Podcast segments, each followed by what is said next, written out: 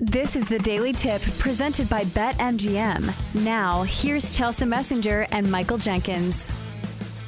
Let's bring in someone who is good for us, someone who brings us joy, someone who follows the National Football League and covers the Cincinnati Bengals. I'm talking about Charlie Goldsmith, who covers the Bengals and the Reds for the Cincinnati Enquirer. He joins us on the GetMyPhoenix.com guest line. The Phoenix is a revolutionary technology helping men all across America get back to their best in the bedroom. Just visit GetMyPhoenix.com to learn more. First of all, Charlie, thank you for putting up with my anti pigeon diatribe there. And secondly, what is the difference now between this Bengals team that started 0 2, looked a little lost, and the one we've seen now, which has just been unbelievable to finish the season? Yeah, when the Bengals started 0 2, they could have said, We'll be fine. We made it to the Super Bowl last year. We have Joe Burrow and basically the exact same roster. Uh, but they took a completely different approach. What they said was the run game, especially in the offense as a whole, was too predictable. There were too many tells that defenses were recognizing to see what was going on. They said, We're getting off to two slow starts. We need to take the ball first. They told Joe Burrow, we need you to make quicker decisions, check down the ball more consistently. We need you to kind of adjust your style of play, not necessarily making the most explosive play, but the most efficient play. All of those conversations took place within a couple days, and the end result's a team that has only lost two games since week two, a team that's entering the postseason on the longest winning streak in the AFC, and the Bengals have as much confidence as anyone entering the playoffs.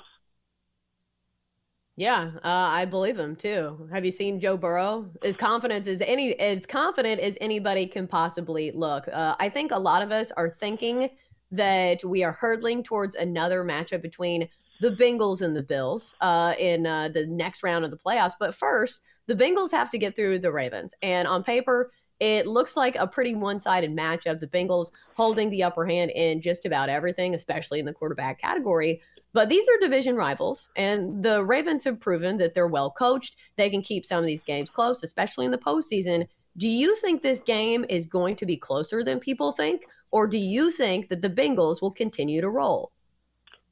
Everything the Ravens do, every decision the Ravens have made over the last decade has to made a game has been to make a game exactly like this much closer than it should be. Zac Taylor called or compared playing the Ravens to participating in a mud fight. The way they drag you into the mud, the way they run the ball, the way they limit the amount of possessions, the way they limit explosive plays, with that being one of the biggest priorities of their defense. And then with their chippiness and their physicality, they're the type of team that, you know, we've seen it forever. You know, the Ravens facing the Steelers in a a gritty game in the playoffs. The Broncos, we've seen that with them. That's the type of postseason game the Ravens play, and the Bengals do have a talent edge.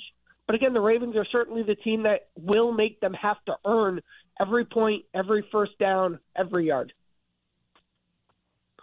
We're talking with Charlie Goldsmith, who covers both the Bengals and the Reds for the Cincinnati Enquirer. You can find him on Twitter at Charlie G underscore.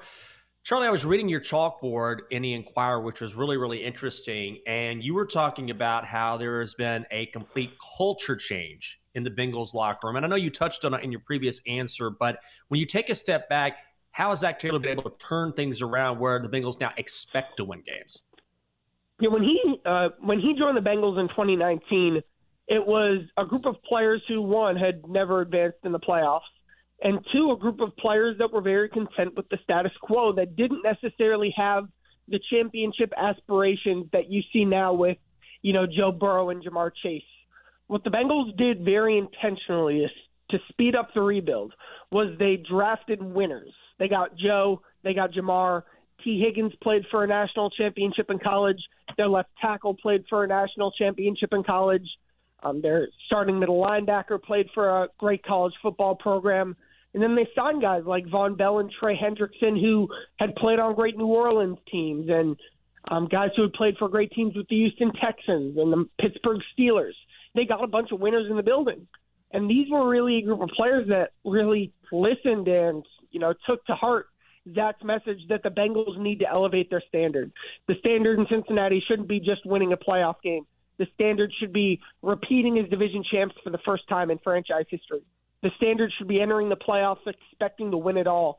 That's what the Bengals have now. They have that culture. They have that high expectation level with fully a group of players who knows what it takes to win. All right, so everybody loves to talk about this Bengals offense, and you know, why not? Because they've got Joe Burrow, they've got Joe Mixon, they've got Ja'Marr Chase. But let's talk about the defense for a second, because it seems to me that this is a better defense than I think people realize. What role is the defense going to play in the Bengals postseason? Well, the Bengals last year made it to the Super Bowl. To be honest, the biggest reason why was their defense. Uh, the Bengals really struggled on offense, like in the red zone near the goal line. Evan McPherson set a record for most field goals made in the playoffs because the mm-hmm. offense was inconsistent in the playoffs. But then you look at each game, they won the first round because middle linebacker Germaine Pratt picked off Derek Carr at the goal line with 10 seconds left in a one possession game to win it. The next game against the Titans, the Titans are driving with less than a minute to go. Linebacker Logan Wilson picks off Ryan Tannehill. The next game, they hold Patrick Mahomes to quite literally the worst football half he has ever played at any level. And then in the Super Bowl, it was a drag it out game with the Rams that was a low scoring game. And the Rams, really their best drive in a long time was that final drive that ended up winning the Super Bowl.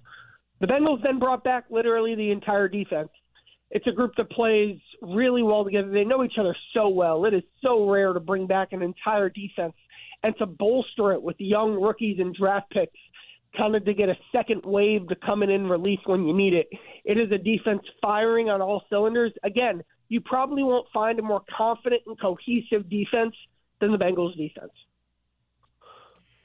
Charlie, I feel like when we talk about the AFC, or when most people outside of Cincinnati talk about the AFC, it's always Bills and Chiefs first and then the Bengals. And I know you covered the team, but is there any way objectively you can say why we aren't talking about the Bengals more? We're talking about them now, but for most of the season, I feel like we've never put them in that top tier. Why is that? You know who loves this? The Bengals. The Bengals have been making that exact point since May, since March.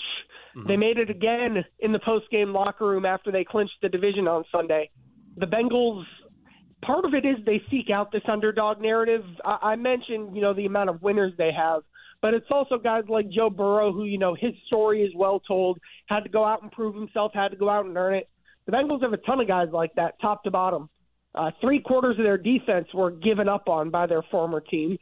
Everyone in the locker room feels like they have some sort of slight, and they love using that to their advantage. Uh, Zac Taylor leans into that with his message before the team to the game he leans into those slights. And, uh, you know, this past week he was talking about how everyone told him last year's run was a fluke.